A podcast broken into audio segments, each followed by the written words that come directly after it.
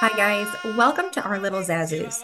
These will be our mini, bite sized episodes under 10 minutes where we break down current Disney news, promotions, or any changes and make them easier for you to understand.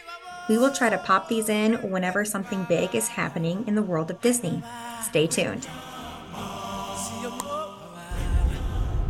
Hi, it's Lauren here with a new Zazu for February 27th, 2025. So, as of yesterday, Disney announced that today we can book all of your 2025 reservations.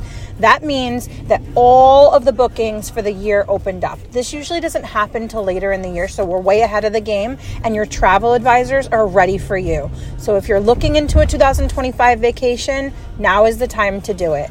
We are here, we are ready, we are excited, and we are even more excited because they opened up the coolest option if you love water parks, and I do, Disney's Blizzard Beach and Disney's Typhoon Lagoon are now open and free for your arrival day for all 2025 resort bookings. So it's just another perk to staying on property, along with the extended hours, along with the early morning entry all of these extras that you get staying on Disney property, they just threw this in there too. So normally you're spending 100 plus on a day at the water park for your family per person.